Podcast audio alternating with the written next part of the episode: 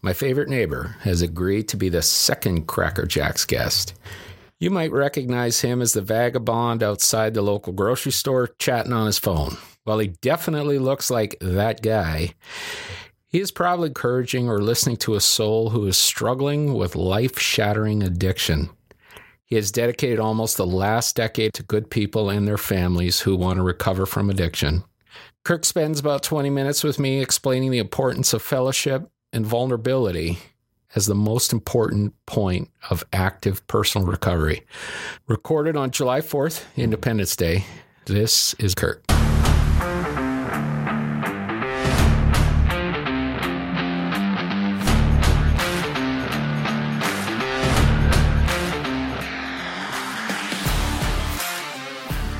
Do Canadians celebrate 4th of July? Uh, pretty much. They grateful that we're here? That's better. Does that sound clear? Oh, good. You're vaping.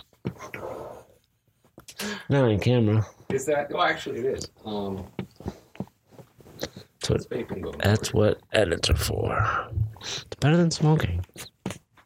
For sure. uh, thanks for having me. This is a pretty awesome setup. Yeah, it is. Really awesome. Really awesome. Let's dig right in. What's the last book you read, Kirk? The Subtle Art of Not Giving You. It was a really good one. Um, I reread that. I have the Cliff Notes version after I read it the first time. Um, that's a big one for me. I read the Bible every day, different parts of it. Um, Book of James is my favorite, but I, I read a lot of John. Then think myself to death. And a lot of the books, self help books or self help books, are um, all you know, thinking, thinking this and thinking that. And I get the thinking. You, You got that dialed in. nonstop. I've never gotten into the novels where it's, um, you know, it's it's fiction. I just need a constant reminder of certain things. Um, not to take yourself too seriously, kind of enjoy life and live it one day at a time. And so I find different books, or you've you've given me some, and some other friends have given me some or recommended something that touches on that, and maybe uh, different people's perspective is huge looking at the same thing just in a different way and that constant reminder that is huge for me uh, so yeah every day i wake up with untreated you know kirk and um, you know i get a daily reprieve from So that. that thinking, like we talked about this, overthinking is a form of addiction. So you somehow get I don't know if it's dopamine or whatever that if you're constantly thinking it's it's like having a cigarette. It's like you don't want to stop. So that form of addiction, whether it's cigarettes or whatever, overthinking things that's my ego trying to play that so many times that the way that it it either creates me as being a hero or as a victim whatever you know best suits my mood and you know i've mentioned before i've had arguments with uh, everyone in the house before i even leave the house and i live by myself in my head, just continuously um, ruminating on one thing that was said, and, and it's, it's it's really just a, a result of taking yourself you know, too seriously, you being the focus of your life. And that's one of the main reasons you want to get out of yourself. And they say be of service of others, being useful. So a lot of people's goal in life is to be happy. And so happiness a lot of times is dictated by external surroundings. You know, what you have, who you're around, what you're doing. Um, not as much based uh, on what's going on inside. And so my more philosophy that was taught with me is to be more useful in life to myself and, and to others and to God. And so by doing that, you find some serenity, some contentment, some joy versus happiness. a- you lived the American dream. You um, married your high school sweetheart. Uh, you had uh, two healthy kids, and uh, then what happened? That's a great question. Uh, you know, the the addiction really took over uh, on my life. Um, you can see from the outside, and probably in my late thirties. You know, at some point in your life, and finally takes control of it. Where you know it was at one point something that you enjoyed. You know, the the partying and, and did it normally with friends, to where you were doing it in excess until it, it was the only thing you thought about day and night. I don't know where that line was crossed, probably somewhere in my late 30s, but the following seven, eight years of my life was just um, really hell. And uh, not only for myself, but I put my family through that, my children through that. You're right. I married my high school sweetheart, and she was hugely supportive until she couldn't take it anymore. And, and that was the best thing that actually ever happened to me is the day she kicked me out, was when you know, my life, it, it, it, bottomed out. If it wasn't for the empathy of an ex brother in law of mine, I would have been homeless. And so that. That's what draws me to people that are roaming the streets and have nowhere to go. Had I not had a huge family, that I'd not run through everyone's uh, you know, run over everyone, uh, I would have ended up at a shelter. I would have ended up on the streets.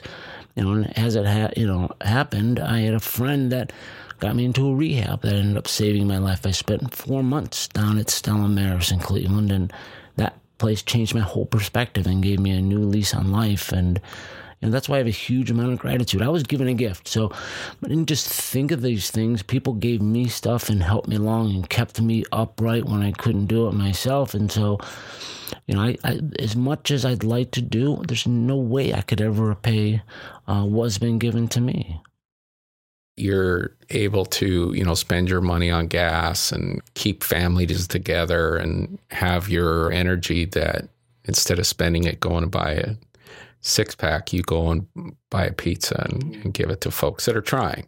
Right. And I think you've seen the people that are in the space that you used to be in, and you realize that there is light at the end of that tunnel, and they might not realize that. Right. I mean, that that light in the darkness, uh, you found that you saw in your darkest. And that's where you think like energy that you put into that is obviously stuff that you benefit from. But I think it's tenfold when it not only benefits the person you're talking to, but it benefits their family. And you're able to mend relationships just simply on using your free time to encourage somebody to spend more time with their family versus, you know, go to the bar or whatever. You know, the in the sharing of your recovery, the sharing of the life you live now um, makes your life and your recovery stronger. You figured out, hey, this recovery thing isn't so bad. It's uh, it's what brought me to the point where I couldn't take it anymore. You know, no more handcuffs. I couldn't take them anymore. I couldn't be, you know, um, humiliate my kids anymore, getting arrested on the front lawn. That has to stop. And had that not happened, had I gotten away one more time or one more time, it's usually forced upon us.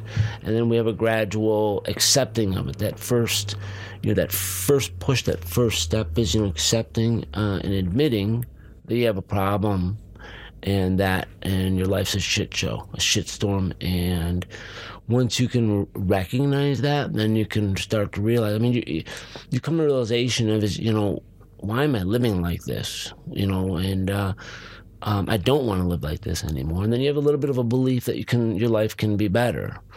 And you try to do this by yourself, right? You try to play the games in your head Oh, it's it's endless. I have calendars where I X through it, and at some external date, I was, you know, in the future, I was going to get it together. I was going to stop the, you know, you know, go through that period of of pain and detox. And then, you know, and it was always tomorrow. It was always planning on it. Was always pushing it out.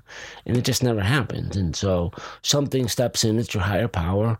And it, that is, it looks like many different things. Sometimes it's wearing a uniform, carrying handcuffs. Sometimes it's being, coming home and your bags are on the front door, you know, or, uh, sometimes it's just you're sick and tired of being sick and tired. That shadow of death you walked through was um, all that that happened gives you a huge amount of gratitude for what's to come. I mean, everyone has had something happen in their life that is you know cause them some pain.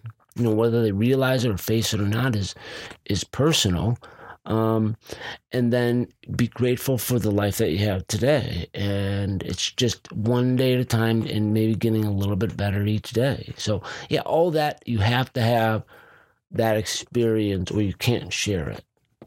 it's then realizing that okay, you know, maybe there is maybe there is hope for us. That there's a, a better way to live. Get rid of all the insanity in life, and that's the next step. So just admitting you have a problem, having a belief or a little bit of hope that it can be life can be better and that problem can be solved, and then accepting that help uh, and those are the first three steps. And sometimes they go really quickly. Sometimes people really struggle on this. So the structure of the steps is essentially own it. It's the first step, you know, to get in the car to go to a group. And that structure give you the discipline, but you have to take those steps seriously. Um, are you able to start at step 10 and just say, okay, I'm going to check that off the list, then I'll go back to the harder steps or whatever? No, and, and I've tried it that way. It doesn't work. And I've picked certain steps that I want to do uh, because they're easy, and that didn't work. Um, I started at the you know the 12 step and tried to give away, um, but I didn't have anything to give away, so that didn't work either. It's you know, and, and you can. I've sat in uh, in within that fellowship for many years, not being sober, and trying to do it that way, and that doesn't work either. The first step is just to admit that you have a problem. Why is it so important to admit? Because if you can't admit you have a problem, you can't solve it. I mean, it's that you know, it's that responsibility, it's that honesty that's you know that that, that you want to have. It's that really strict um, honesty, rigorous honesty. It says, and that's something that we're not familiar with as addicts. We've never told the truth in our life, even when it worked better for us. We lied. Just just a second nature that that would come out of our mouth. What is the draw to group therapy? Being vulnerable in front of strangers? How, how do you think that's so valuable? Public sharing is the whole basis of that fellowship. When, when you're an addict, or uh, whether it be any of the you know the fellowships, the gambling, and you, towards the latter stages of that, you isolate because it's more and more difficult to find people that are doing exactly what you're doing. Um, you don't want anybody to find you out, and so you become that fear just you know engrosses you become lonely. Even in rooms of people with you know that people that love you your family or um, your friends if they still love you um, you still feel lonely. You've you've um, gone into that cocoon. And so, first of all, that connection to somebody else that's somewhat like you, it astonishes you that there's people that like you, that, that are like you. And then that's, I think, it's the human connection that, that you strive for.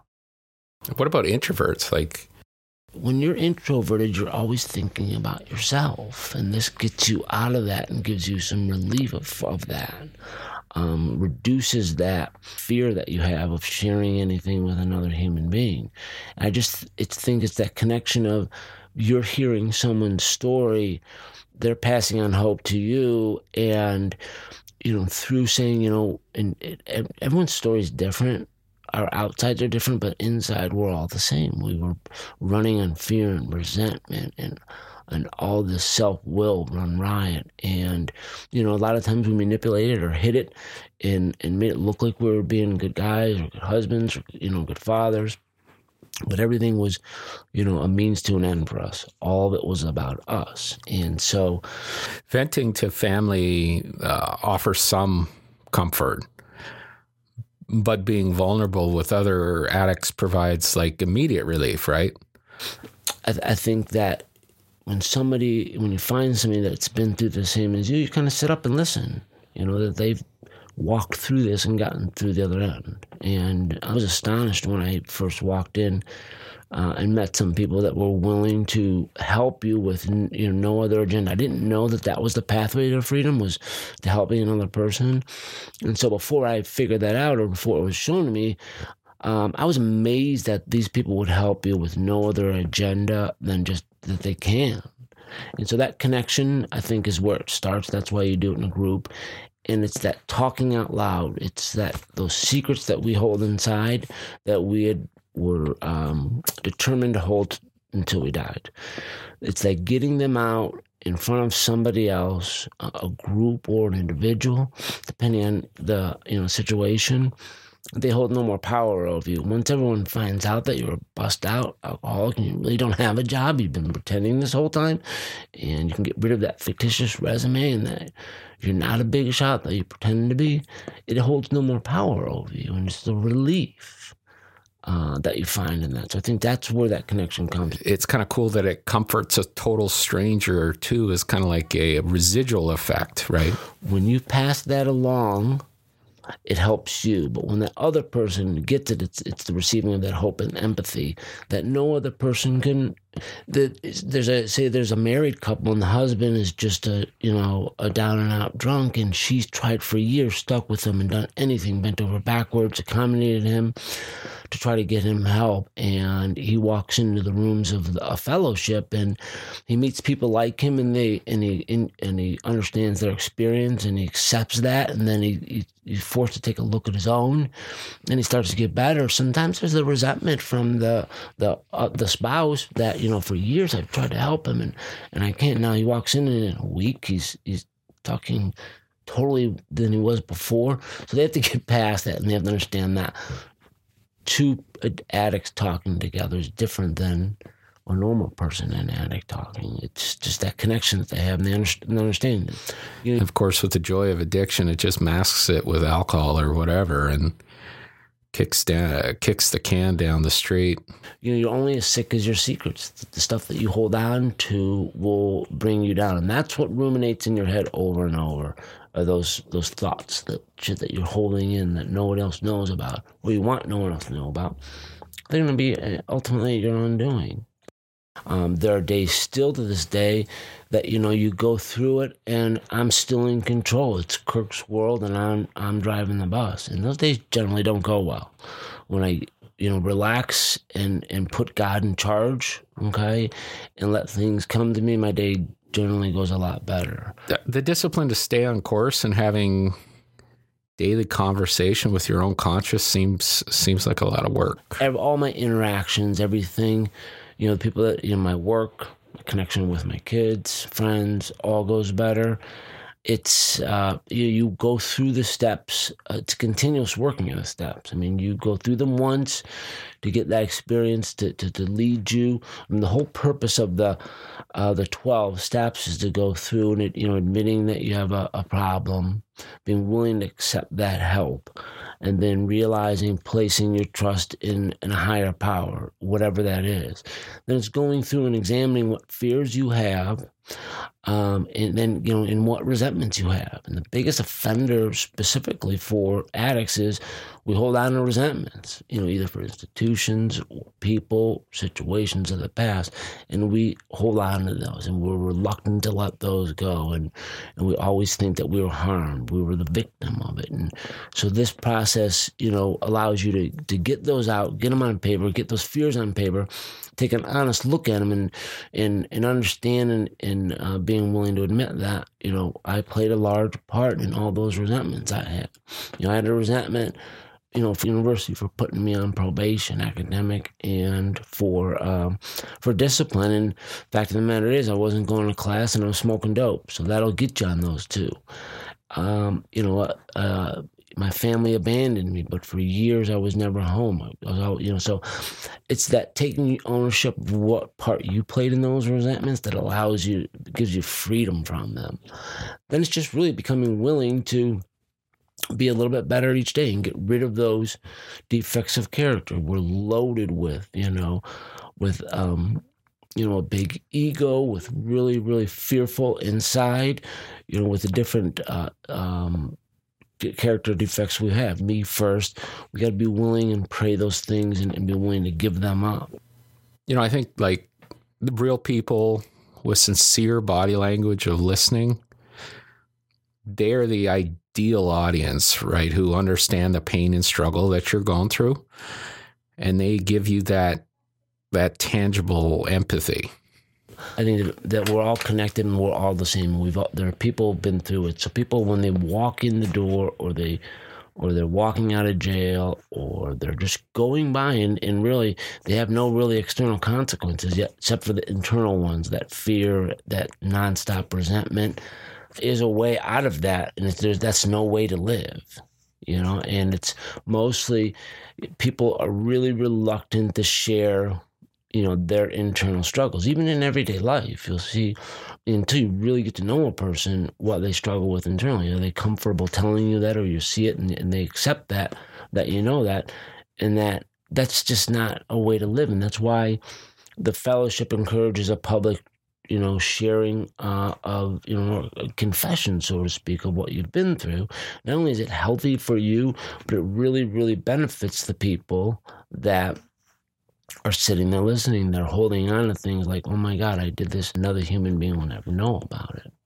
And so it's that getting that out and being um, willing to be vulnerable and realize that everyone's walking through something at some point in their life and that you know there, there are some people that have been through it and that they can help you through it. And basically is is just you know sitting down and talking and sharing your experiences with them. Everyone's worried about being judged you know and, and still to this day you walk in and, and, and you're you know fearful of that. And and it's that getting through that that um uh initial, you know, hesitation that everyone's looking at me, everyone's focused on me. And the truth of the matter is, they're not. They're focused on themselves. I mean, 99% of the time, they're trying to figure out how to get out of their own way. The fact that you're able to use your time helping other people, knowing you and the majority of your spare time is spent helping other people, take crazy late phone calls and for you to get in the car. So, um, it's a two way street, and it's it's from an outside, not knowing anything about how the whole everything works like that, how the program works, or how life works. In my opinion, uh, to be useful is uh, you think, oh wow, look at he gets up, he goes downtown, and he helps the homeless, and but the root of it is it helps me. It makes me feel useful that I have a purpose in life and that I've been given a massive gift. You appreciate what you have now. Checking ourselves at the end of every day, you know, how was I in my interactions with people? How was I? Was I honest? Did I work hard? Did I do what I intended to do when I got on my knees in the morning and prayed? Uh, the 12th step is to, you know, live live a life uh, esteemable and, and and practice the principles of the, of the program of the fellowship in, in everything that you do. And, and more importantly is, is to carry that message to the, the suffering addict alcoholic. Uh, do you encourage other people to make sure they stay on the path of these steps? Um, yeah i mean so there's a, a mechanism for that. They call it sponsorship and it's where you know somebody's asked you to guide that you've been through the 12 steps. Somebody asked you to help them initially go through the 12 steps. Having a, you know a knowledge of the steps and how they've been applied to my life you just share that with somebody else. You share your experience with another person. They go through the 12 steps. And generally you, you build a friendship. It's where when they want to bounce something off somebody that they call you and they talk about it and they work. How long have we been how long have we been talking for